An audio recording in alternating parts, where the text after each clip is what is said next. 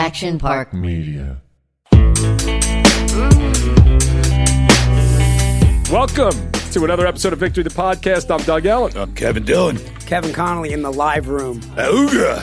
I'm so excited today. I got to tell you, we got Melinda Clarke, who honestly she she had a small role on Entourage, and the fans remember her well because she made a big impact in a small time. She was also on the OC when we, you know, the OC and us were two of the hot shows at the time, and she's awesome. So I'm excited for that. But more importantly, I got things to talk about with you guys. Obviously, we know sometimes you guys, because you're famous, get paid to do things that I'm supposed to be involved with, but somehow I'm not. Well, well, I mean, But you guys went to Madison Club, which is Oh, uh, my know, God. it's kind of my home. I've brought you both there at times, and uh, this is a friend of mine built this place, one of the greatest places. did you bring world. me there? I don't remember that. I I brought you there, and I what do you mean you brought me there? I brought you there to play golf. We played golf there about seven years ago. I brought Jerry there too. Jerry and I won a tournament thought, there. I thought Mark brought me. Mark Interesting. Wahlberg. that, No, that might have that might have been a different time. But anyway, Mike Meldman, who developed it and built it in Indio, California, Oh, across yeah. from Coachella, was on Entourage and has been a friend of mine for a long Uh, time. Just a side note, we didn't get we didn't get paid. We're developing a relationship with a golf brand called Golf Made Me Do It. They invited Dylan and I out. They're going to buy some ads, and we're going to go. Uh, we're going to get in business with this company. Oh, all right. Well, I, I guess I didn't develop any relationship with anybody because nobody called me. well, if you hit the range every so often, Once I in a while. All right, but I got real moon. important things to talk about about this. Kevin Connolly is my brother. I love him. He's a good. What, I'm not a brother, being. bro? You are. This is. I'm going to criticize him, so I I'm was going to building say him up I already know where this is going. But I've Very listened. criticized. I've listened to his golf chatter for fucking three months, and it honestly, it's it's it's awful to listen to. How was his game? he played great. You know, I mean, he didn't great do great in front of the camera. The camera doesn't Whoa. love him like it does me. so he lost the match. Let's just say he lost the Oh. match. Yeah, for for nine holes of the eighteen holes, um, there was a camera crew with a drone and all that kind of stuff. I personally found it a little distracting for my game. I but stepped also, up to too- the. ca- You know, I like a little camera action. I shot a nice forty on the front nine. and look, Whoa. Since, since we're discussing these things, I mean, Dylan and uh, his partner, who is the, the CEO of Golf Made Me Do It, I I, I, I think that the uh, the Golf Association might have something to say about their handicaps.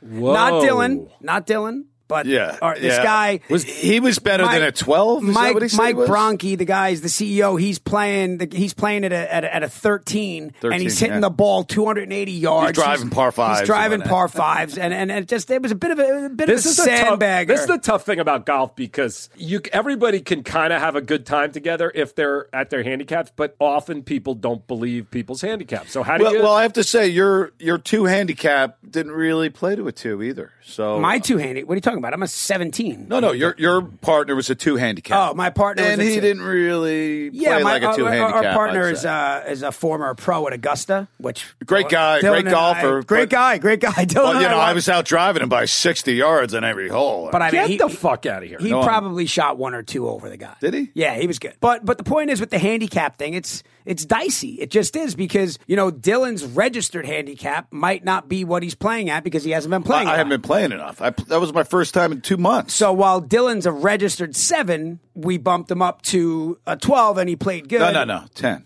Were you ten? Right? Yeah, you got a lot. You got a lot of strokes. That's all I'm saying. So, but whatever. We had a great time. Did you have a nice time? Well, he was a two. I didn't think he did. He shoot a couple of. 'cause I thought he, uh, didn't really. He, he was okay. He could have won. I, we didn't lose because of me. I, I played. I played above my. was there my any pay grade. fights? Was there any No, fights? no. I threw Connolly around a couple times, but you know, And how beautiful is that course? I mean, it's unbelievable. unbelievable. I love. It's one of my favorite golf courses. It's just such such a playable. All the. Discovery Land places are amazing. too, I shot a 91, so I'm not like bragging about my score, but that's good with cameras in your face, and it was hot. I Yeah, will say yeah. this. A 91 at the Madison Club with all strokes in. You've been playing golf for six months is amazing. It was in an '83, like what I shot. yeah, but you, you, your father's a golf coach, and you've been playing for 30 years. I mean, the guy's been playing for six months. No, which- it was legit because I, I was looking at they were- 85, 86. I put I put one in the water in 18, but we found it. Remember, I went back, I found it, I ended up. Uh, You pull it out of the water. Yeah, you what'd you see do? no, no, no. You put on the some cameraman snorkeling gear? found it. The cameraman found. I moved on and started hitting the ball, and the cameraman said, "I got it." So I went back and I played it. But this all leads to Doug doing something nice for me for like Oh, that once in never his life. happened. Yeah, I mean, I wish he'd do something nice for me once in a while. I don't know where Doug gets hit Would with it be this. the like, end of the world Doug gets hit with this like gracious. Where did where did this come I don't from? know. It doesn't happen to me. Uh, me either. Me either. Do It's- mean, he yeah? usually calls You guys to are criticize brothers. me. He usually calls to criticize me. Doug gets me a lesson with arguably the greatest golf teacher, right? I mean, is I mean, he's considered one of the best swing coaches in the world, In and the he told me I had a natural swing ten years ago. Well, maybe you should visit him again. yeah, I was going to say that. Make Make it more go. natural. I am He's got a great golf swing and a bad memory. Um, um, Did he comment? This is George Gankas, by the way. Did he comment on my uh, swing? he, he laughed when I told him what you said. Um, You're but he. I'm, I'm sitting there and I'm thinking to myself, are we allowed to say what it cost? I mean, I guess sure. it's common knowledge, right? So it's 600 bucks for an hour. I was, I believe, the discount because I'm a friend of his. That's this. That's the discount I think so. price, maybe. Okay, so you think to yourself, like, listen, man, uh, nothing. is Six hundred bucks for an hour. What's he? What's he going to do? There's nothing. You know, what's he going to do? It's. Uh, but I will say, man, I, I I believe that in sixty minutes, this guy took four strokes off my game. Maybe fixed your reverse pivot, maybe. He fixed something, but Doug, he sent you a video, right? Was I not the swing, it? Uh, honestly, as I've said before, I've made fun of Conley because it is, it's hard to get good at golf in four months, five months. But Conley it's seems June. to have done. The swing looked great, eight you know. months, 10 months, but. George, I can tell you, if you really study what he said to do and you keep executing it and get it to your muscle memory, you're going to be good. The point is that whatever he did for, in that hour, it clicked. And now I know how to hit my driver, which I've been, I don't know what I've been doing, but I've been doing it the wrong way for a very long time. can I get a half hour for three hundred, maybe? I mean, do you really need to negotiate this down? I will send you. Well, Doug, If you know I got a birthday coming up. So, If uh, you, as long as you're pleasant, Yeah. just so everyone is clear out there, you motherfuckers who send me nasty messages, I don't own this company. I am an employee. I am an hourly employee who's hoping for the minimum wage increase to happen in this country. I'm a, I'm a, I'm an hourly he loves wage. claiming If they like- they- they- No, but let- let buying people- six hundred dollars How many golf people in their car rolling their eyes listening Oh, to my Doug? No, but Goodness. really, party. no, about- but really, what I want to say, no pity. Actually, things are going great here at Victory. I am getting paid nicely. Connolly treats me well. He doesn't sexually harass me here or anything. It's great. He does me. He's only human. But what I want to say is, it's his company. So all the messages to hire uh, producers, to hire, I, I don't have anything to do That's with this place. You just don't shut the fuck up. No, no, no. It has nothing to do with me. It has to do with you. It's that you don't respond to these people. But here's where we are. I just I want know. to finish You're saying right. this. We gotta, we gotta say this. The Action Park Media Film Festival, which I love the idea. It's Kevin Connolly's thing. I'll do whatever I'm told to do. Right. But this is his thing. So stop sending me messages. Uh, uh, Jacob Hull or whatever the fuck your name is. This guy, listen like to the Venom. no, Venom no, this is Venom. This guy sent me stuff today about what a jerk off I am about this festival and this and that. So, Kevin, please address Block this. him. I mean, Just look, block him we, and you t- be we- done with him. Look, we talked about it. I did not know that to have a prize, you you can't do it, or else it would have to be all of the films. hey, we could take care of him personally, It's right? a couple. I mean, we could it's a- send. It's like, a couple uh, hun- a cou- There's a couple hundred films. We would have to post all 200 of them and have people vote on all of them. All right, so, but do we have a so that's not solution? possible. Do we have a solution? The solution is that the prize is gone. I, I, we can we cannot give a thousand dollars for the All right, winner. so- that's it. That's my mistake. Talk to the Federal Trade Commission because I didn't think it would be that big of a deal of a thousand bucks. But it's a slippery slope. We've spoken to multiple lawyers. We're going to choose a winner. We just can't All right, so what I'd love to do, what I'd love to do for them, and then so people stop yelling at me. Let's just come up with a date where we're gonna we're gonna say this is the one. We're gonna post it. We're gonna do everything we can. Connolly's gonna Well, we're to to his post. It, agent. we're going to post a few of them. Yeah. and then and then you know, and we'll, but we'll, we're going to highlight. We're going to highlight a winner. All right. So anyway, we're sorry for that. Or I really, apologize. Kevin I didn't sorry. know. I Right. mean, I'm sorry that that that I'm being yelled at. But all right. Anyway, when we come back, Melinda, Clarke. Clarke. All right, welcome back, Victory the podcast.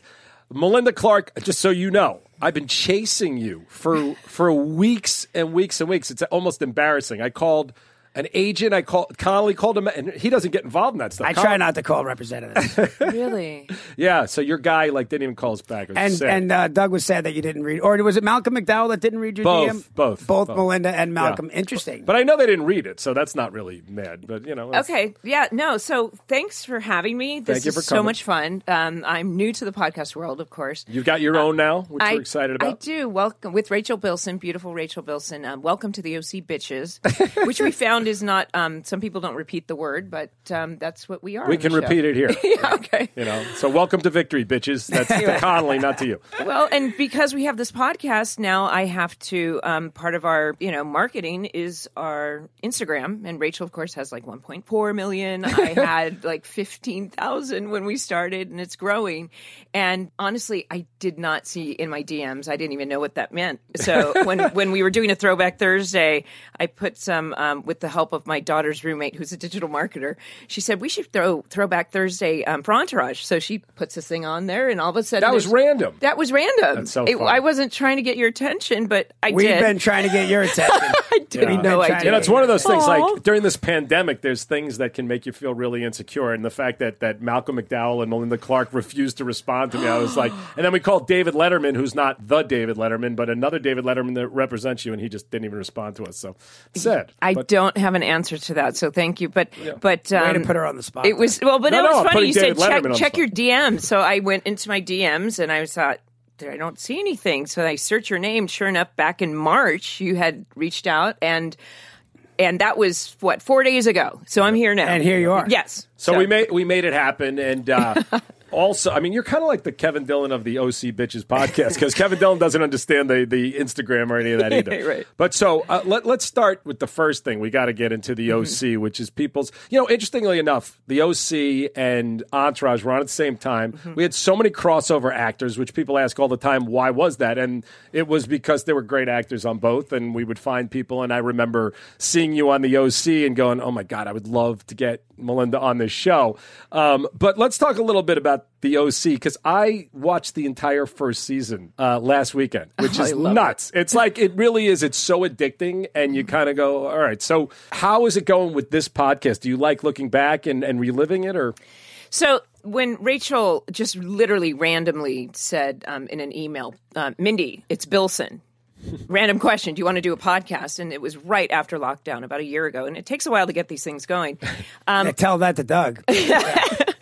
But I instantly said yes. I mean, we had no idea this pandemic would have us shut down this long, and it was something we could do safely from home. She has a six year old at home, and it's always been one of my favorite subjects to talk about. And of course, now that we're actually doing it, it's even more rewarding reconnecting with people, having conversations we've never had before with editors, writers, the actors, crew members, and people who are so grateful to even get our phone call. Um, a, partic- a particular director said, "I can't." It's so exciting to get your phone call, and and was that and Dan Attias? It wasn't. No. It was Patrick Norris. Dan Attias was on our show Yeah, too. yeah. He was a great director for both of us. yeah. Um, so in that respect, the fact that we get to put smiles on people's faces during this very unprecedented time has been so rewarding. And I'm looking at it with a new set of eyes. I've always been a fan of the show. And now that it's, you know, 18 years later, and I have a daughter who was three when it started, and now she's 21, and I've been through the teen years, I'm looking at it with a completely, like I said, new set of eyes. Right. Your daughter's watched the whole thing, obviously. She wouldn't watch it until she was about 18 because Right. she didn't want to watch mom making out with young men, which seems to be a theme in my life. Not my life. Uh, well, yes, kind of. I mean, that was interesting when I watch it now. Obviously, everything now you watch with a little bit of different set of eyes because the, the, the way the world is. But And- even so, as an actor, I was never big on watching myself when it. I was not sitting in front of the TV on Sunday night. This is the first time actually that I can watch episodes without I don't know Cringing? getting anxiety or cringing or whatever. So I'm having fun going back and rewatching the episodes. Were you when the show was on? Were, were, did you watch every episode? Okay, so McG was our executive producer. He's such a cheerleader for the show. We all used to get together at his house, which was up on the hill off Sunset Boul- off Sunset Boulevard. It was like could have been an episode of Entourage, and we would get together and watch. And we, I think we did it maybe half a dozen times, and Right. then all of a sudden it kind Well, of it trickles off. trickles right? off, right? But no, I read. Um, I've been listening to all of well, as many podcasts of yours in Right. the past two days that I can. But I would. I read the scripts just so from from. You know, beginning to finish because I was such a fan of the show. You read And- the OC scripts. Absolutely. Now. Well, no, no, no. But at the time. Right. But, but. well, She ha- didn't pull a Dylan and just read her Exactly. I, I was just listening to them. It's true though. Dylan would be like, "Yeah, I figured I'd wait to see how it played out on the show. Keep some surprises going." but I am also because I would like to um, have some respect for the fans of the OC itself and give them something in our podcast. So I'm looking at things that I never um, would have looked at. Like I said, talking to an editor, and I'm looking at the editing, listening to the music, which was such a, a big part of the OC. And I love it. We got to get you involved on this podcast because we need some workers who want to do No, we we same thing too. We've had editors and and people really appreciate it. There's a lot Yeah. of uh, aspiring writers, directors, actors, and they li- listen to Victory, the podcast, and the OC. They listen to these to get You the know what? inside. By the way, behind I do look. too. I was listening to Josh Schwartz on yours, Mm-hmm. and you know, Josh was 26 or 27 when he's That's doing this crazy, show. by the way. They did. You know what? How many episodes they did season one? How many? 27. seven. Seven episodes. And I, I, I wanted to ask you about that because that would have put Doug in a mental institution. No, no, I would have I would have been dead. It was not not physically possible. But when I look at the show and watching it in one thing, it Look at how almost Doug lights up when he talks about the OC. Of all I- things, of I all the love it. So he's coming. happy. You are coming on ours because we need the super fans. I would love it. But can I tell you what what reminds me of is one of our young writers who I loved, who, who all of her and her friends were telling me watch the OC back then, and I Mm-hmm. was like, listen, that's not my kind of shit. I'm not going to watch it. And the same thing happened. I turned on one episode. This is 18 years ago. Mm-hmm. Watched the entire show, and that's the same thing that happened last weekend. So uh, it's just it's an addictive show. But when I watched it now, what it seems almost like that you guys were were not you specifically, but the young kids especially were kind of unknowns, and then it feels almost by episode twenty that they're stars. You can kind Mm-hmm. of feel it. Did that happen on the on the set? How did that happen? And I and I was thinking about this because I because our shows were similar. Um, 2004, correct Two- for Entourage, and we were 2004, yeah. 2003. Within a month or two, it was close to 15 million viewers, I think, and right after American Idol, and it was stardom for especially for the for the young ones instantly. But I was, you know, I had a, I was a young mom, and um, it, you know, it didn't feel overwhelming to me. It was kind of like this Goldilocks of a perfect job for me. Um, but yes, I think if um, you were to talk to um, Adam and Ben and Mischa and Rachel, you know, for Rachel, she seems to she's she took it with stride, I think. But but I've I've read, I haven't talked with Ben yet, but I've read that it was very overwhelming. It was like a rocket ship, Right. And um, you know, Mischa had a lot of attention. She was the it girl, and um, I think at that age, it's yeah, I think it could be kind of overwhelming. Which was interesting for your show. I remember being so excited to come on this show, and by the time I did it in the second season, it was a very correct me if I'm wrong. It was very popular and very inside in New York and LA, Mm-hmm. and I had like in-laws in the Midwest who were like, "We watched it, but we don't They don't get it, They don't right. get it, but it but people caught on, Yeah. And you were creating pop culture the same way the OC was, not Yeah. not just reflecting it, but creating it, and I think that's what the shows have in common. That and and going back and really researching that Josh and you, I think, took from this magical cast and chemistry and started writing in long form television. You need to be inspired as a writer to Yep. write for for seasons and more than one episode, and hopefully, um, you know, many years. And that's that's just kind of you know like magic in a bottle. It doesn't always Yeah, happen. I It's mean- just a unique experience, and it just doesn't happen to. It should happen to everybody, uh, actor wise. Unfortunately, it doesn't. Which is, you know, it's Yeah, but it is when you find that chemistry, and and if you're lucky enough that the the writer and the actors kind of jibe, then you can really go into who they are a little bit. Which I'm not saying Julie Cooper is who you are at all, but it's you know one of the hardest things I think an actor does, which obviously Piven did incredibly well on Entourage. Everything you do on the OC, your character, you're you're a very hateable person, but you're lovable, and everything you do on that show. So h- how do you approach that when you're going to do these types of things, like sleep with your your daughter's boyfriend, which you did. You know, twice on on, on, on Entourage and OC. Well, it's it's it's always um, one never plays a villain as a villain. You know, we don't go in and say I, I'm in this arch character that is going to rule the world. Um, her her motivations and things that motivate her might be kind of you know it might be it's money like Ari was about money, Right. And then um, some some ap- and appearances and her body and money, and somewhere her, down here's her daughter, Right. And um, and she's a, but she's ultimately a survivor coming from something that she never wants to go back to, living in a trailer park, Right. And um, and I think that's the the theme of the OC is all about outsiders and facades and perfectness, and of course behind the scenes, nothing is perfect. I mean, that was one of the funniest lines when uh, you're like, he, he said I was from Riverside, and he was like, you are from Riverside. You're like, yeah, but it was his tone. It was like- his tone. You know, I mean, you really brought the comedy to it. I mean, you and Adam, uh, to me, were like the comedy breakouts of the show. And watching it now, like kind of everything you did was funny. Was there any times that you talked to Josh and said, you know, I know it's a soap, so it's a little different than Entourage, where we were trying to be really realistic. But was there any time where you're like, I can't really sleep with my daughter's boyfriend? This is insane. Actually, when when that no. no, I never. Um, I became such a fan of the show because I and we spoke with Josh about this that the that the pilot really did fill the genre of teen drama, but he always called it kind of a Trojan horse with the with the adult characters in there as well because Fox did want their subsequent 90210. Um, but and he started picking up on the vibe of Adam and you know listening to Adam and Mischa talk about Right. music. Oh my gosh, they like the same kind of music, kind of thing. And he put that in the show. And he became he was very close friends with all of them as well because they were very, you know they weren't far apart in age. Um, so the humor, the meta humor, that self awareness became um, progressed as the show progressed, and also in television that it, it was such a it was such an education in that I would go to work feeling like I'm going to musical theater camp, which I did growing up, and which was such a ball. And I would take every opportunity to experiment, take chances. Um, it doesn't matter if it fails. We're doing 27 episodes. if you don't take those moments in, in this, you're not doing um, a film that's set you know, and it's uh, for three months. You're doing something, and I'm going to show up on time, know my dialogue, and not be an asshole.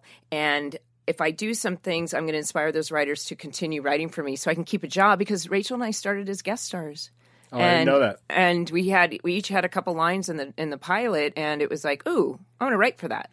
So That's a lesson for everyone to learn right there. You know, I think what's interesting, you know, like we talk about our biggest villain on our show is our, our, our good friend who has a podcast over here, also Dominic Lombardozzi. And he was based on friends of mine and the, the kid from the old neighborhood coming out. And people were really like, they hated him because he was mean to this these guys. And in real life, his name was Dom. People would yell at him and this and that. But I feel like Julie Cooper was a was loved as a villain. Like I don't think you were walking around where people were like, "Oh, how could you do that?" People like loved what you were doing, right? Well, and I heard Jeremy talking about the dialogue, talking to Rex, you know, and saying these very harsh. I didn't have to say lines that that harsh, but there were times that the the dialogue was so harsh. The way she spoke to Marissa, that I would get the giggles, and I couldn't say the dialogue, and I was like, "I got to get this out, got to get this out." Like um, uh, she's getting punished, and and I don't like the punishment, and I say, "Well, way to rule with the iron fist, Jimmy," but it's not up to her. I'm not having her sticky fingers ruining my party because she stole a watch, and I'm like, but I would giggle, and it would ruin. You know, giggling is time. You know, it's money. You Yeah. can't Yeah, get and the it- it's funny when you get the giggles at first. Everybody giggles along with you, and then by the third take, when you're still giggling, it's like okay. I don't know when you're doing anymore. 27 episodes of an hour show. I don't know if you have time to giggle. I mean, it seems. I, I honestly. I can't even imagine a lot of work. what you guys were doing. But But I wanted to. You mentioned something about um, the comedy and such. I know that you wrote um, every. A lot of people thought that your show was improvised, but same with Josh. A lot of it wasn't improvised. I learned because of people like Brody, who was very relaxed and he would try things, and there and and so it's kind of become a game with Rachel and I when we look at episodes. It's like, okay, did he improvise that? And and sometimes we don't know. We, like we need to go back and find the script, but. I learned to at least button a scene with an improv, Right. Or which actually a couple of them made it onto into Entourage. Um, That's the best chance you got as a is a button. well, we're gonna we're gonna talk about your dance, which honestly, I swear to you, I swear, on my, people asked like fans on the thing were like, "Who came up with that?" You came up with that. We know that, but. I still laugh about it. I swear to God, and I couldn't believe when we posted, you know, ask questions. People were all like, "Ask her about that dance." Like I remember that. So, so you would come up and on the OC and go, "You know what? I'll try at the end, put something on it, and see what happens." Yeah, and I don't know. I, I think ultimately there there was such a freedom, and although Julie is not, I grew up in Orange County in, in south of Newport Beach, and it's the world does exist, but it was not the world that I grew up in. I, I drove a '64 Volvo, and my parents were liberal Democrats, and Right. and um, but I think that the character has has the most of Mindy in it. Than um, than these um, you know the villain types. I based her on a, char- a an actress that I know. You know, cut her name out, but no. No, Who- tell us, tell yeah. us. Well, she was she was this character who'd be like, "Oh my god, she talked to you like this. Oh my gosh, you look fabulous. oh, I love your outfit. Oh my god, don't you hate her outfit?" but she would change her voice. Right. So if you listen to me, I was like, "Oh, you know, it's just so this that." But on but underneath, she's got this completely other world. She's very two faced and Right. But it was when you see, uh, and I was always careful and and nervous to go back to watch the show um, as we were doing it for the podcast. And we've asked all of the actors. Peter Gallagher said, "I haven't seen the show. I'm nervous to watch it." Everybody's we're all nervous to Right. go back, and we've not all, so bad. No, we've all been pleasantly surprised that it was good. Yeah, it really that it held up. up. Yeah. and and except for the bronzer and a lot of the makeup and the fashion, but it Gallagher looks like to me he looks like Adrian. I don't know if anyone else sees that, but he looks like an older Adrian Grenier. Yeah, Yeah, yeah. I mean, and you know, I I've watched Peter Gallagher for my whole life. I mean, Mm-hmm. it's, the Idol Maker was the first time I saw him. I mean, the guy's phenomenal. So you know, that's I think what what elevated the OC too was great writing and great casting. You know, it could have been like another one of those soaps, and and not that I I don't like 90210. It's not my kind of thing, and that's why when people said watch the OC, it's like 90210. I'm like I I, would never watch that, but immediately you get hooked in because you can you can feel the talent of the cast, and you can feel that Josh is kind of winking a little bit at it and, and putting all that comedy into a show that you normally wouldn't see that kind of comedy in. So I think it really works. he did it more and more and more and then which was it wasn't planned he ultimately, you know the music for instance you know instead of doing top 40 he was putting these indie bands he just put in things that he liked Right. and so he put a new spin on an old genre and that made a humor or making fun of um, making fun of it in fact for instance um, there was a particularly scathing review by a, um, a man named tom shales i think his name yeah, Washington Post. yeah, yeah. So and Sure, so Doug hates his guts. Right? Doug, I don't like any critics, even the ones that like me. I don't like. right. So um, I caught this because I happened to read. There's been books written about the OC. So Josh put him as an incontinent patient in the hospital. um, Got to get to Tom Shales, the incontinent patient. So he would do these little things um, Funny, that I did that too with Brian Lowry from Variety. We made a character out of him. He trashed us every single year. So. yeah. But I think that's what's fun in in what you and Josh have similar that you're you're putting things in that are you that you are that you find funny and you're not sticking to the Aaron Spelling formula. Right. Which was pretty standard at the time, I Right. think.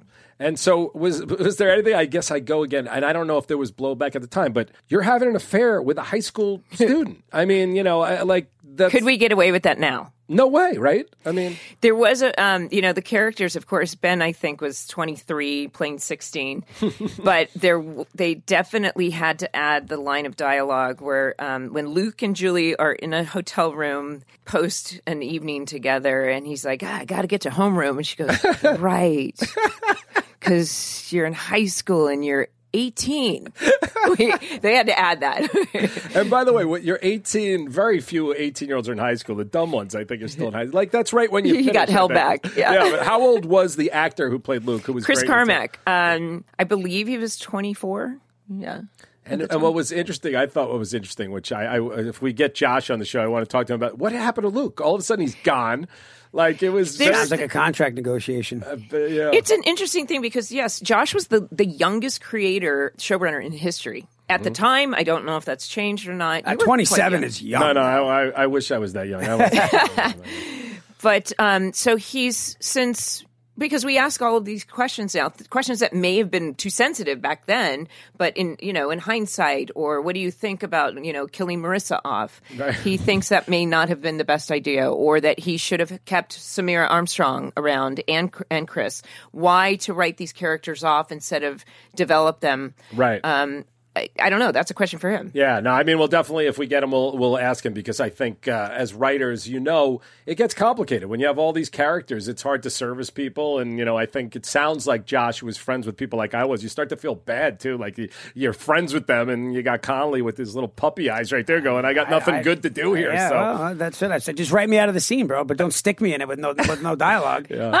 I- well, that's I think that's an interesting thing. If you're a showrunner and you're really, really close with the cast, and they become a little bit unhappy, or maybe biggest mistake in the world is to befriend the cast. Like I used to always tell them, David Chase will whack you. I, I'm stuck with Doug, everybody. Doug called me, sent me a script one night, and I read it, and he said, "What do you think?" And I said, "Yeah." I, I, that, that's all I said. I didn't. I it sounds terrible. when I said, but I was like, "Yeah." He said, "Yeah, what?" I said, "Yeah." I mean, is that the is it the best script I've ever read? No, it's a good it's a good script. He went ballistic. If this was The Sopranos, you'd be dead.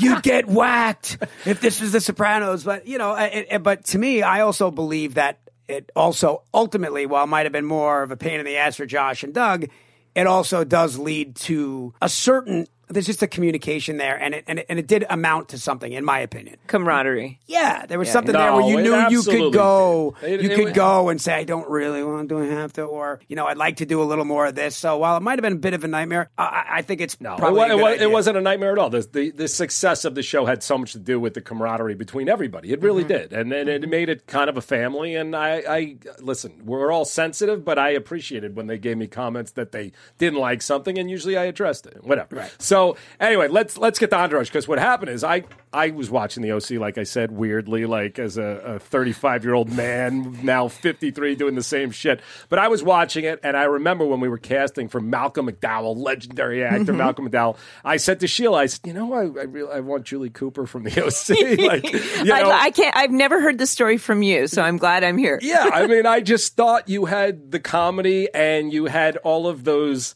kind of attributes that that I wanted to to make that work. And I was like, do you think there's any shot she would play herself? And what is it like when you get a call and go, we want you to do things that aren't great as a character, but you're actually yourself? Okay, so talk about Meta.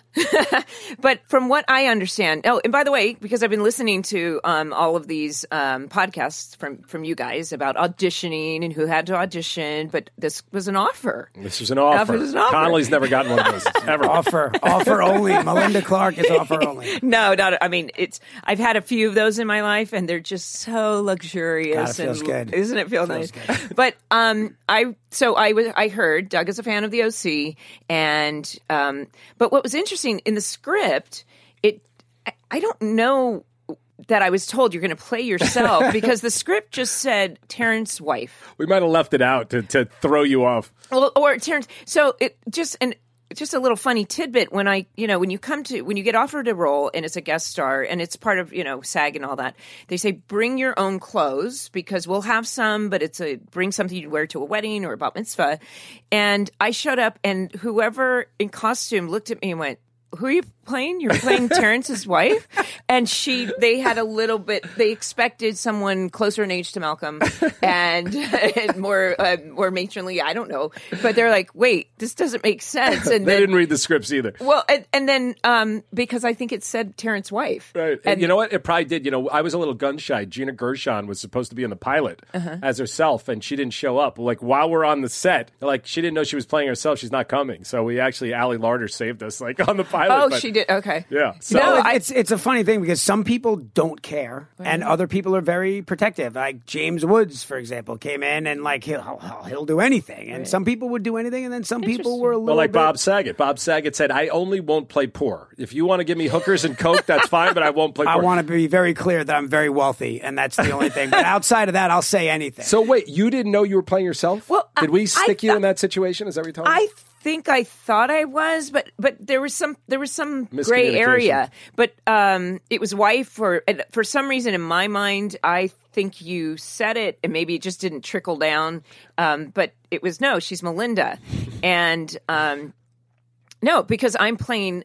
A fictitious version of myself, but I swear I had people asking me if I was really married to Malcolm McDowell, if I really drove a yellow Ferrari or Lamborghini, and I'm like, no, a Prius. And so, but I, but it's funny. I, I knowing that I was coming on to do the podcast, and I was trying to think of like, what are some memories from the show? And I remember the first day that I was there, and we were at the Bev- Beverly Hilton, which is pretty iconic to get Yeah. to shoot there, and um, and I thought at base camp. Base camp, everyone, because I love that you explain it, is where all the trailers. Base camp is where all the trailers are. It's usually pretty close to set, but you park, you go through hair and makeup, Uh-huh. you get in your trailer, and then everybody gets in a van and you go to set wherever that may be. and I, I had this all of a sudden something popped into my head this memory because when you it's part of a negotiation it's part of a contract it can that you get either a honey wagon which is you know or a three banger Double banger. or a double, Double banger. banger. this is not a bad word people This Double is- banger is is a is a full trailer cut into two dressing rooms, and a triple banger. Do the math is one cut into three dressing rooms. I'm scared to hear what we gave ideally Melinda you want a single banger. Well, no, we had listen. The the cast had double bangers for ten years. And I'm a it, you get a look, double banger? I understand guest star listen being a guest star They is a put you in the honey wagon. No, it's like you. I'm a guest at a party, right? I'm not number one on a call sheet. You, there's a there's a there's a role that we fill as a supporting person as a guest. Like I said, know know your shit, show up.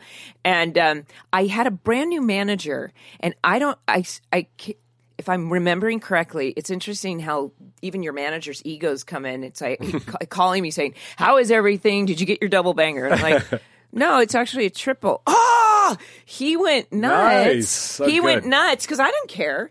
I don't think. Well, if it says double banger in the contract, But so gotta be a he, double next thing I know, they're like, "We've got to move you." And I'm like, "I'm really okay, you guys." But I'm like, now I'm showing Right. up like the Melinda Clarke on the show. Oh right? boy, she's complaining Right. already about her trailer. She's been here eight minutes. This is going to be fun, right? And by the way, just so everyone knows, I have nothing to do with anybody's trailer. Doug I doesn't- give you Doug- everything. By the way, that's the you first time Doug's ever heard triple banger. I honestly don't. I, I, am still trying to process what it means. And like there's the trailer. Three There's the people singles. in one. No, no, no, no. no. It's it's. There's a trailer. There's a full trailer. That's I didn't have anything. That's I, a I single. I used to sit on the floor. That's a single trailer. That's nobody on Entourage had that. Then Right. there's the double banger where it's split into two Okay. identical rooms, mirrors. And then there's another version, which by the way, the triple bangers aren't. I've been in worse. They're fine. Their triple bangers are three rooms in. in but the one big trailer. deal is that they're all connected, so you can hear the person. Yeah, or- I mean, or- listen. I mean, Adrian and I shared a, a Yeah. double banger for ten years, and like, if he would roll over in a nap one way, the trailer would like me. I mean, like, seriously, like you you live with this You person. take a It's all- nap and Right. and you, and the person gets out of their trailer. slam, and you're on a Yes, You're like rocking. You like nauseous in your trailer. I swear it's funny that But- I know nothing But about the this. honey wagon is a giant. It's like an 18 wheeler where they there's probably 10, 12. There's uh, a men's and a women's room, and then there's like a bunch of little rooms that honestly are smaller than prison cells. It- it's enough to stand up, turn around, put your clothes on, and, and take yeah, a nap. I want to say it's yeah. three feet by three feet wide, four Right. feet tops. So with a little weird. I feel like I'm not even in the business right now because I, I, I, don't, I I wouldn't know. Oh, Did we you move would you? would Did we hate take care- you would hate a honey wagon. Doug. Did we take care of you? Did we? Oh well, move no, you? no, no. they it's- had and. I'm not complaining, but it was int- like I said, I had a manager who just went, "What do you mean? I negotiated for this." I'm like, "It's really not a big deal. I'm you don't. It's not a big much- deal, but I'm in a triple banger, Uh, uh, yeah, and I need a double banger. Yeah. So and you suck, and I'm on two hot shows, and you're doing nothing, manager. no, it's so good. Well, I, I like- like this guy better than your new manager who didn't call me back. So I remember I was doing a movie, and I want to say it was the Beverly Hillbillies, '93, whatever it is. I am in a honey wagon. All right, my mm-hmm. manager didn't get. I didn't get any banger. I was in a honey wagon. your manager didn't even call to yeah, say. but I was happy. like, yeah, exactly. But I, yeah, exactly. but I was sort of hanging out, and I was shooting the shit with the with the transpo guys, and I was like, come on, man, the trailer's open, right? you let me slide in there. Who's no no one would even know. And he was like, looked at me. He's like, are you crazy? I said, what? It's an empty trailer. He said. It, they are so it is like Political. contracted. No, it is it is a contractual thing. They don't just like, yeah, it's empty. Let's like st- sticking people in trailers. What is in print in your contract is what you will get. Did you squat in that? No, wagon he no? said I'd love. The guy loved me. He's like, I would love to help you out, but it would be a, it's a big, it's a very real thing where you are with the, with regards to here's your a, trailer. here's another little tidbit for um, young up and coming actors. It's always um, a plus to keep leave your room clean and hang your clothes up. Do you think that's true? I think so. I there was a particular person on our show that left it nasty, dirty, and it, But like with wardrobe wise, I do. Right. I, I hang it up. Oh, Was it I mean- Gallagher? Was it Gallagher? no, no. no. all right. Just so people are, it was under- a socialite. people people understand what Melinda and I are talking about because it is interesting because I've had the thought. I, I, I'm following too. Okay, so what happens is, you know, you this becomes your trailer. And Depending on how much you work, you, we didn't spend a ton of time in our trailers uh, on Entourage, so we basically go get dressed. Maybe you come back at lunch and take a nap. But yeah, you know, I would just by instinct throw my if I had lunch a plate, I would throw it in in the garbage, and I wouldn't hang my clothes up, but I would lay them down Mm-hmm. in some kind of uniform, not just take it off and throw. Because somebody then has to come in and clean it up. But you're saying that that could backfire on you. Not no, well, I mean. I've been on shows where we've worked 24 hours, you know, so sometimes it's I wasn't necessarily consistent every single time. Right. So there might be a bra here or shoe here or something, but but I know from experience that if you're leaving a na- bunch of nasty food out or if it piles up, then it's not, you know, it's just showing respect for the crew, For the crew. and what they're doing because they're there with you at 2 a.m. wrapping as well. I think so every- those little I- things I, think help. all of everything that you say, saying, which I believe that Kevin and I were were very like this, is respecting everybody that you work with is mm-hmm. really the key to, to doing everything. Also, too, Transpo, they're there two hours. By the way, they're there two hours before and two hours after. After, yeah. they're there. So when they're when all the actors are already home in bed, you got some, you know, you got a teamster, and they're a little rough around the edges. They're in there looking at your room, and they have to clean it. You know, and I would imagine. Especially a guest star socialite that leaves a, a mess like on the on the on the floor. All right, well, let's get past that. Okay, 'cause let's get Melinda past that. All right, did not enough about leave a mess, trailers. and and No. we we took care of you. So Trailers aren't important to actors at all. But go ahead. What were you saying? so now you, you get onto the set, Yes. and tell tell us a little bit about how the experience was and everything. Had you met Malcolm before that? No. Uh, okay. Wow. and first of all, such a huge Clockwork Orange fan. Like, what an Right. amazing film. So to, to actually be his wife, amazing. What an iconic, cool thing. Um, I I had not met him. I, I met him that day. Um, but I think one of the things that um, I don't know if you remember this, but um, those were some harsh lines between Perry and myself. Yes, in- oh, in I think it line. is so funny though, and so real. Okay, so we do the scene and then um but yes, okay. And you're obviously Melinda Clarke being on a hot TV teen soap show, but you came up to me and I think we did one or two takes and then you walked up and you said say this line. You just said told me to improv improv it. Do you remember that? I don't. It was the um, well, if you hadn't quit acting at 25, you might be you might be the one on a teen hit show. and the response, because nobody nobody knew I was going to say it, and I watched it last night, was and just shut everyone down, and it was time for a drink. I mean, I love it. The, the the feeling between the two of you, I, I have seen that in this business And in Perry's this town awesome. so too. many I mean, times. she's good seeing, yeah. Perry's hiding from us too. We got to get Perry on. This I love. Perry. I've Yeah. run into her a number of I times. and was always- with her husband two days ago at the at the country club. Uh, You're like, hey, come on, how do we get, we get Perry on the no, podcast? he, she called. I uh, like he said Perry's on the phone. I said Perry, when are we getting you on? So anyway, we're af- we're after you next, Perry Reeves. So, but yeah, you guys had that instant chemistry that you could feel because what I my thought was that you guys were on the same auditions, going up against the same things, and you kind of made it, and she left the business. They've crossed So- paths before Yeah. at auditions back in the day or whatever. For it sure. right? But you told the story within a few lines. Yeah. You know, we could see the backstory. We could see what was going on between them. And it established her as Melinda Clarke as Julie Cooper in real life. Yeah. You know, the kind of um, cutthroat. Um, I would. It, it was kind of cringeworthy, but it was super fun. I mean, you literally said, "Say this, say this line." And honestly, if I hadn't been doing at that point, we were into season at the end of season two in the OC, and really really doing well in that like i said experimentation and having fun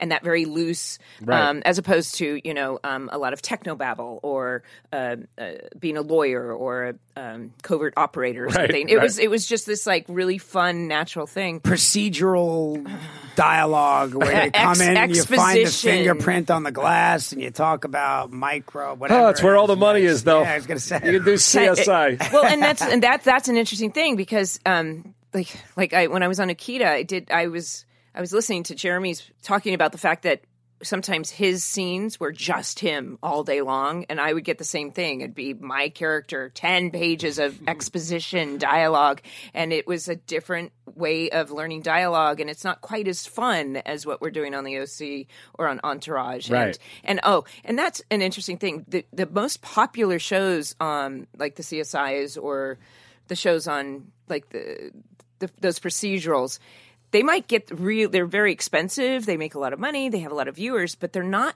like super popular within the industry No. which was what entourage and the oc were Yeah. especially in the beginning Yeah, I mean that's what was great about us. We were lucky that actors wanted to work Right. with us and stuff. I don't like that we kind of tricked you into playing yourself, but uh, With all due respect to procedurals, because they're great to be on, because you make a lot of money and it's good job security, but it's also a great place to hide out as an actor. And I know that sounds weird, but you could go do a season of that and Yeah. not, and and strangely the Hollywood insiders won't see it really. Well, and but see, Oddly. you make a really good point because I think that's what happens when you get onto a TV show, especially the young young people on our show. I know they were looking forward to what's going to happen next. Like, I need to. I'm. This is my first job. I'm. I've got some success. I can't wait to try my. You know. See what else is out there. Whereas I, by the time the show ended, um, OC, I was 38, and I was, I would have liked the show to continue.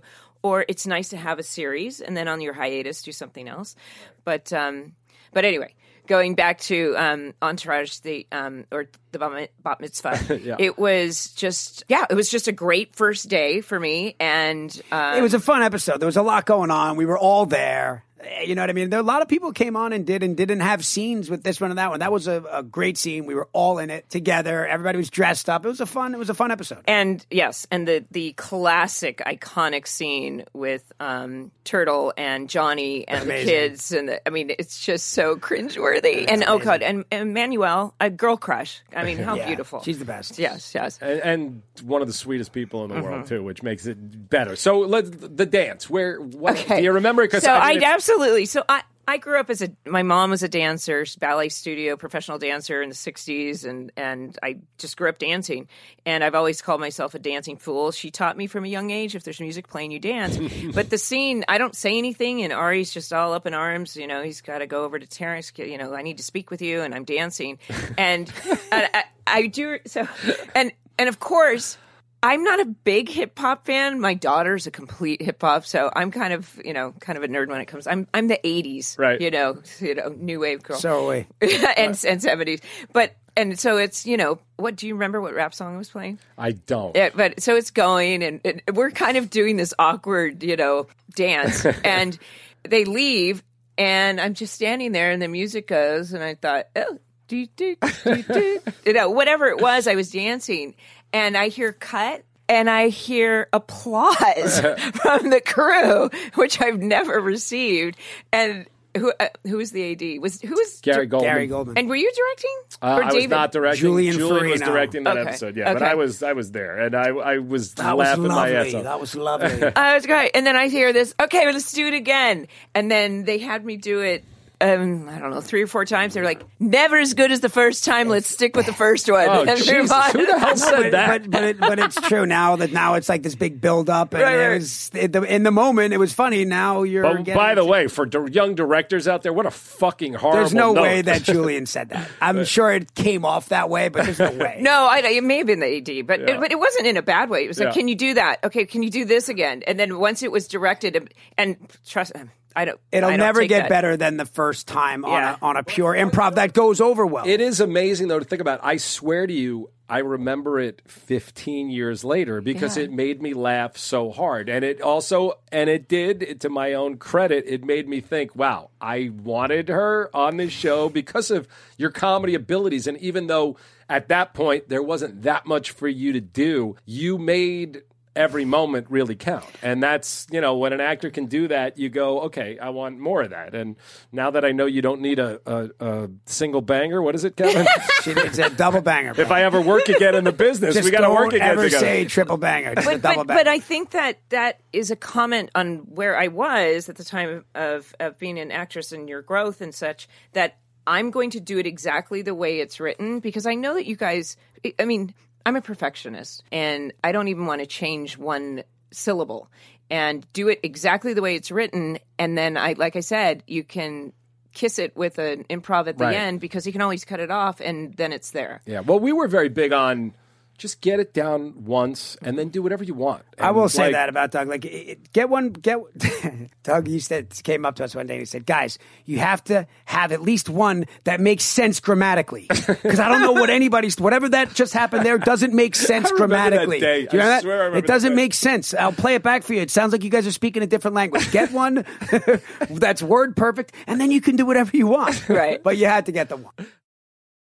I mean, but that's it's a good way to work, and especially when you do have actors. And I don't know, do you have an improv background at all, or no?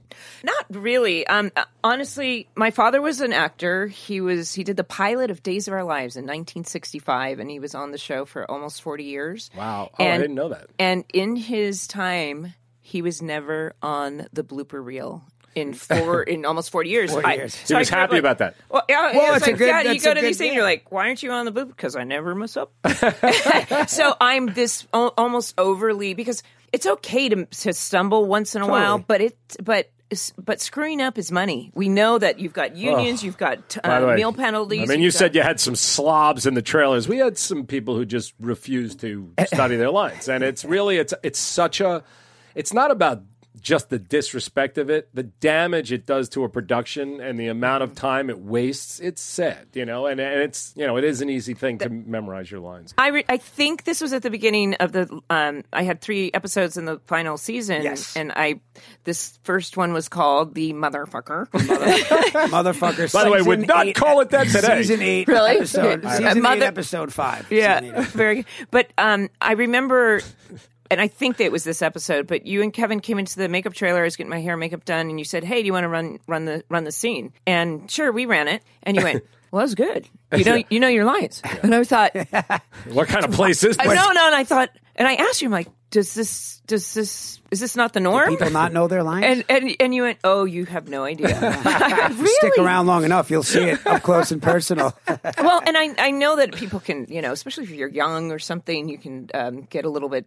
People can go up, but. Um, I just I've I've had to learn over the years to I need to be over prepared. So uh, you were asking about improv. I think improv is one of the best things that we can learn, and I feel like I should go to the ground lead. You There's know? a time and a place. Yeah. For improv. Yeah, You know, but I mean, I think. I think it's like you said, you get the lines down, then you have time to fuck around. If you don't know the lines and you're just fucking around, you end up with stuff that makes no sense grammatically. But I, I, I, I you know, it, it's always a tricky thing, and especially when you're working with younger actors, you know, because I remember there were actors who came on this show like Gary Cole, and I was just like, oh my god, can you imagine like working Gary like this Cole, every day? Gary I mean, Cole didn't miss a comma or a period, or I mean, it was like he was like a machine. And also th- things machine. about that, which I, I wonder how how you feel about it. Like Gary Cole, have you ever worked with Gary Cole? By the way, who's just a genius. Mm-hmm. But I had written this whole part for like a Paul Giamatti type of guy, and I got a call that Gary Cole wants to play it. I'm like, come on. I thought it was Eric Bogosian. You know what? Oh, you listen. Melinda's listening. So really, it was it really was Eric Bogosian because it was based on talk radio and Larry Sanders thing Yeah. he did. But Gary Cole said I want to play the part, and and like uh, he wants to audition, which I was so uncomfortable with having a guy of this stature come read for me in a room, and it was like three This is what lines, we and like I to was like, talk about. I can't believe I have him. So uh, for you. When you get calls still for an audition, how do you feel about that? Are you like, Oh, of course. I everybody has to. audi- I mean, very rarely do we get a lot of. Well, No, know. the days of the uh, the offer are over. yeah, You got to read. yeah. And I mean, I just put one on tape for myself um, on Saturday for an HBO sh- new show, Right. and um, the whole. And I I had success sometimes with self tape, but it's. um but it hasn't been recently. I don't know. You'd prefer to go in? See how I'm looking at her? Like, what? Yeah. Are you? Cra- I mean, me personally, I would choose the self tape.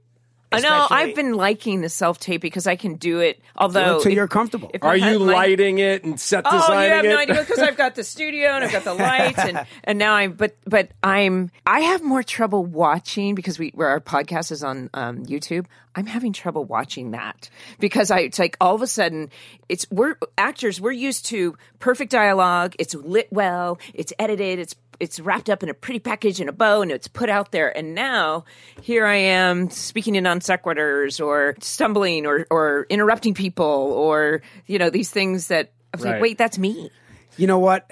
People like that. I know that sounds. You want to hear something crazy, Melinda? What? I don't know if you listened to this episode. Connolly got a call from a big show. They said we want podcast clips because we're thinking about you for this role. I swear to God, like That's um, true. you imagine Yeah, that is true. podcast Yeah. clips. No, I mean the, the, the No one world call- is- no one calls the me for world is clips. changing, but this is why I, I, I try to tell Doug about podcasting is that people do appreciate a certain amount of that. Now, if it's an absolute disaster and you're really stepping all over people, but I think people sort of like the raw nature of a podcast, which is true. When you watch it on YouTube, you're like, wow, that's far from edited, right? I'm usually more edited, and people. But they also what they like now, which is interesting. You played Melinda Clarke on our show, but now people they really like to see the real people Mm-hmm. behind the things now. How do you feel about that while you're doing this podcast? Well, and because I've been listening to your podcast and you bring you brought that up that this is first of all, I think podcasting is like the wild wild west. I That try to tell Doug this, and and so so I've been listening to as much as I can, and I think there was, for instance, there was there was a West Wing rewatch podcast. Like, what does rewatch mean? Do we get to watch the episode? No, we don't have the rights to do that. So we're going to go scene by scene with Josh Schwartz, for instance, um, which is, but then. But then other episodes we have to be flexible for the for the guests. They're they're not going to know the the show the same way Josh knows it. Right. We might be just talking in general about writing or having a conversation like we're having, and that's why I'm really I was really excited to to listen to yours because we talk about the episode, but we're having these conversations organically, and I think that's what Rachel and I do better because instead of having this plan and right exterior format- scene one, you know, I mean- which we did, Right. You know, and also it's not to dismiss the writing on Entourage because I do feel proud of it. But how- like, how much detail can I go into about you know how I did this? And I like more about you being in your trailer with some slob and the triple banger and discussing that stuff. I just find it a more organic, interesting conversation. Well, you know? and and that's that is what we're doing. We're now um, instead of having a private life and and it's been a little bit uncomfortable. Put it that way, just because it's new. And Yeah. if we're if we're I'm putting myself out there, and there's might be somebody who says something negative. I've never. I like the way you deal with negative comments. By the way, I just noticed. I don't know if it's the right thing or not. It's very healthy. but I've never put myself. I've never even liked doing publicity. Right. So now I'm putting myself out there, and sometimes it's going to be, uh, you know, it's all subjective. It's like art. You know, you put it out there, and somebody says, "Well, they're not talking about this or this or that." We're not going to make anybody happy. My experience is different than Rachel's. It's going to be different than every single person involved in the show, and I can only tell the truth about what I experienced. Well, what I can tell you for health benefits for yourself is the truth is, and the OC and Entourage, there is a great fan base that still Yes. cares about us, and hopefully we can grow it even more with this and, and our own personal things. But when you let people into who you are a little bit, I think they appreciate how much time and hard work goes into any show, even the shitty ones, by the way. Like mm-hmm. lots of people invest their lives and their time into this. So So I'm looking at this, and, and honestly, she was you you came you were in and out. So you were there season two, and you were there season eight. So you you pop in a bunch. How do, how does it come down about the season eight? Because you're in the last three episodes mm-hmm. of Entourage altogether. How does it come down? Is it pitched to you? Hey, this is what we want to do. Or uh, because you know you had been not been there for a season or two, so it's like, hey, they want you back. Here's the story. How, do, how does that work for that last big run? No, I mean it was just they're looking. They'd like you to come in for an episode. We've got an episode for you, and it was a no brainer. And and I wanted to um, throw out before one of my favorite scenes was that scene with Ari that I'm I have my own or Melinda. Melinda has her own show, and I just. I wanted to comment on this because it was a very elaborate set. We were shooting on the Paramount lot. Um, Melinda comes out of the um, big, huge stage door, and it was like a scene from The Grifters, if you remember Annette Yeah. Bening walking through that those classic scenes where you're on the lot scene where you're on a movie set, and it was choreographed, and you have the dark uh, barking dogs, and she you come out, she comes out of the stage, and this and the stage has the big, huge mural of what my fictional show. And it's one it's a one scene it's um, a steady cam and it's just and it just felt like such hollywood and the dialogue was so boom boom boom. And i just wanted to that was such a joy doing that episode or that scene with with jeremy. It was just one scene. It's awesome. and then i jump into the um Ferrari, Yeah. Lamborghini, and and and I did improv. Ari, I'm late for pole dancing class. I literally was going to a pole dancing class that day, and so it made the cut. But like it. But that was um, That was in 2009, I believe, and Yeah, that was season six. yeah, They won in season okay. six. And then I got the call. I was doing a show called Nikita in Toronto, and I got the call that um, they're interested in doing two or three episodes. And I was like, "What a what a fucking honor! Of course, of course, I'll be there." So no, it wasn't pitched to me. I've only had some one thing pitched to me. I played a character on CSI. Dominatrix and, and uh, CSI, which one?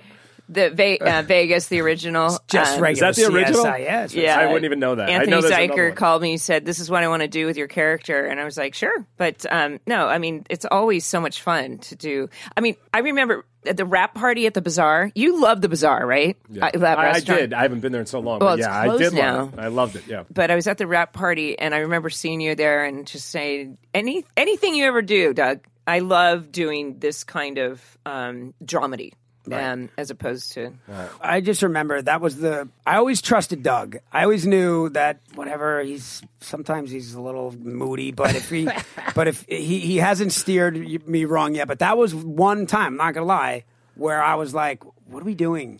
with them with them. Yeah. Your relationship, Yes, these guys, like, if anyone I- doesn't remember, these two had a little. So thing. E and Melinda have an affair, and Melinda is like Sloane's stepmom, and it's you know I don't know. I'm thinking eh, what's going to happen to me. R- truthfully, like I thought it was such a bad. I'm like, is this gonna? It's gonna like my the last. I'm gonna go out with this being hated, you know. And and there was a little bit of that. Of course, people think that you're somehow really doing like, what's wrong with you? Like, what do you mean? what's wrong with me? What and what? I don't know. I got the script. I read the I read the script. But the thing that I remember most, and and um, f- for actors that direct shows that they're on, and they talk about you have to be you should be light in the episodes that you direct. But the truth is, you need to be light in the episode before you direct because that's when you're prepping the episode. You were not light. I was not light, but I remember us doing our scene, and I remember I hadn't eaten in four days. I was like starving, basically. Meaning to whatever. get- yeah, you're, good shirtless. I was like starving, and I was and I was prepping. So I was not. I was like working on location scouting, and then I had to show up, and we do this. This scene and Right. this house and like whatever out in So what do you remember about Park. I remember being really hungry. I remember being really hungry. I watched the episodes la- uh, last night, um, kind of late because I because this happened very quick, Right. and and I totally get what you're say- saying about how it's a little uncomfortable, and she's and. Mel- it felt very predatory, Right. Very calculated, Right. And um and but the first wait, there's the first scene. Well, we There's have the one- scene at the bar, right? We meet at the bar. and then get get a little drunk at the bar, and then the the thigh grab or something, and and then we end up right, right. okay. And then there was another. Oh yeah, so that that was the um, but that was pretty funny. It was like, but you'll still be my still be my manager, right? yeah. But I'm saying, like, even at that point, you could have recovered. But we did reach the point of no return. And Emmanuelle Sloan was such a beloved character. Yeah. That together, what we were doing to her was just felt, just felt bad. But it was a comedy, and it was She funny. broke up with you. It felt it definitely felt a little uncomfortable. You But know, you know I what mean- scene I felt kind of uncomfortable was um we're a little cringeworthy just because I don't ever speak that way, but we're in the montage. Um, At the bar. Is this where we're at the bar at the montage? Yeah, and then Galecki comes in, but but uh, which is a fun. He, did you know? Did you know this? No, I I remember he was chewing gum and he took his gum and he stuck it on the table in the scene underneath, but you don't really see it. I just remember he did that. But but that Melinda quote, quote Melinda says, "I can't believe I didn't fuck you hard enough to make you forget about her." I was like, "Oh my gosh." What a The whole horrible thing, by the way. I'm, I'm blushing even like talking about it. And Emmanuelle too, like of all people, how could you do that to Emmanuelle? Doug? Right. It's terrible. You know and what? you know what's funny too, and this is true. Emmanuelle obviously wasn't really hurt, obviously, but there was like a moment where Emmanuelle was like, "I can't believe like you're mm-hmm. doing this." I'm like, "I'm not doing anything. Doug, Doug is doing it. Doug is doing all this." She- we actually had a moment where Emmanuelle, I'm like, "Emmanuelle, I'll be fine. Season eight. End of season eight, we're gonna cruise off on the plane. She and I DM'd over the weekend as well. Right. And she was like, I just can't, be-, or she did something on her Instagram story, something about a, her hottest stepmom, but what she did with E or something. I didn't see that. I was like, You know yeah, what? and- I can't even say why I came up with that. It I know part of me way was like out there for but- me. But there was something about the Julie Cooper thing and making Melinda really be Melinda and just fucking with people's heads, which I don't know whether it was the right move or not. I loved what you guys did. I thought it was great. And Well, you know what I thought was kind of funny, and I remember at the time, but it was it just it, it just lent itself to the humor. Is when they're at the um, farmers market. And Turtle says they're here. I gotta go, and and so you jump out of the um, out of bed, and I'm just tagging along like a puppy dog. She's like, "What are you sixty? What are you doing here?" I'm like, "Oh, this keeps me on my toes," and and just like trotting along. Uh, That one I directed. Yeah. the, the farmers market I directed. I was sitting there, Johnny Gale- Johnny Galecki, Who's all of us. hilarious, by the and way. we did I mean- not have control of the farmers market. Now, anybody that knows the farmers Yeah. market, what he means by control is means we we don't shut it down. There's real people when, eating when we and shot moving. Aquaman, uh, you shut down the Santa Monica Pier. Mm, the, kind of. The farmers market was wide open. Yeah. People walking by screaming, "E!" I'm like, okay, well, let's go back and let's do that again without the guy standing at the camera. But it's hard to shoot those live crowd scenes. But Galecki was awesome. Uh, the whole thing was awesome. Can I tell you something? Um, because in the scene, you guys, what were what was the dialogue where we mentioned Seth Green, and I ended up uh, sitting next to him on a plane a week later. Oh my god! so we were ta- we were. Were you talking? oh yeah, That's hilarious. He's such a I, nice we, guy. I just said we just talked about you in the scene. da, da, da. He's so funny. I wonder how Seth Green feels about playing himself on Entourage. Well, we gotta get him Of on. all the quotes, the one, the they're they're almost all Seth Green quotes. That What up, people Sloan? tell Sloan I said what up. It's usually from Seth, and I he must hear it, and I'm sure it's like not nearly as amusing to him. We'll have to get him years on and ask him. We got to reach out to him. I Yeah. do want to say though, I do think that I was told that I was playing myself, and I don't. I just don't think anybody else knew. I kept it a secret. All right. Well, I got to do fan questions because what Okay. happened is we don't do them, and then people again. I, we talked about this before you got here, but I said yell at Connolly when things don't happen. I just I just work here. I just show Yeah. up. So people want to know: did did you turn down the role of Sydney in Is Scream? that true? nope. Okay. Well, Well, care to expand? on that? Michelle Rye. I don't know where things like that ha- come from. Michelle or Michelle Rakowski. Yes. false. False question. Um, okay. How was okay? Alan Dale, who I love, we got to get on also. I mean, have you been in touch with him? I have not. So because you, he hasn't responded. I lovely, lovely man. Um, I would does love- David Letterman represent him? I mean, but I would love Alan Doug's going to say his name eight more times. before- Alan Dale is awesome. Who's an Australian actor who played uh, fuck, what's his name? Connolly. Caleb Nichol. Well, that I certainly. do you know I know his name from the OC? I don't know his name from Mont- John Ellis. Uh, no, he was uh, John Ellis. All right. I, I mean, I think we switched his name at some point or something. I don't know. I did a lot of bad shit that Josh Schwartz is probably much smarter than me than ever did. But I I changed people who who their father was, then it switched Yeah, to their yeah. mother. But anyway, all right. So Julio Cesar Ruiz wants to know about Spawn. Oh, how was that? Do you want to do the remake? oh my gosh, that's so cool. Um, it was. Um, I, I know that my costume cost more than I made. right. um, and I and at the time it was um, had the most CGI effects of any film ever. Ninety seven, they had seven hundred and thirty uh, effects. These producers had worked worked at ILM, and um, so for ninety seven, the, the it was pretty cool. I think the script was a little. Could have been a little bit better, from what I hear, but um, that was a great, great experience. Got to work with Martin Sheen Nice. and um, John Leguizamo. Yeah, That's good. cool. That's good group.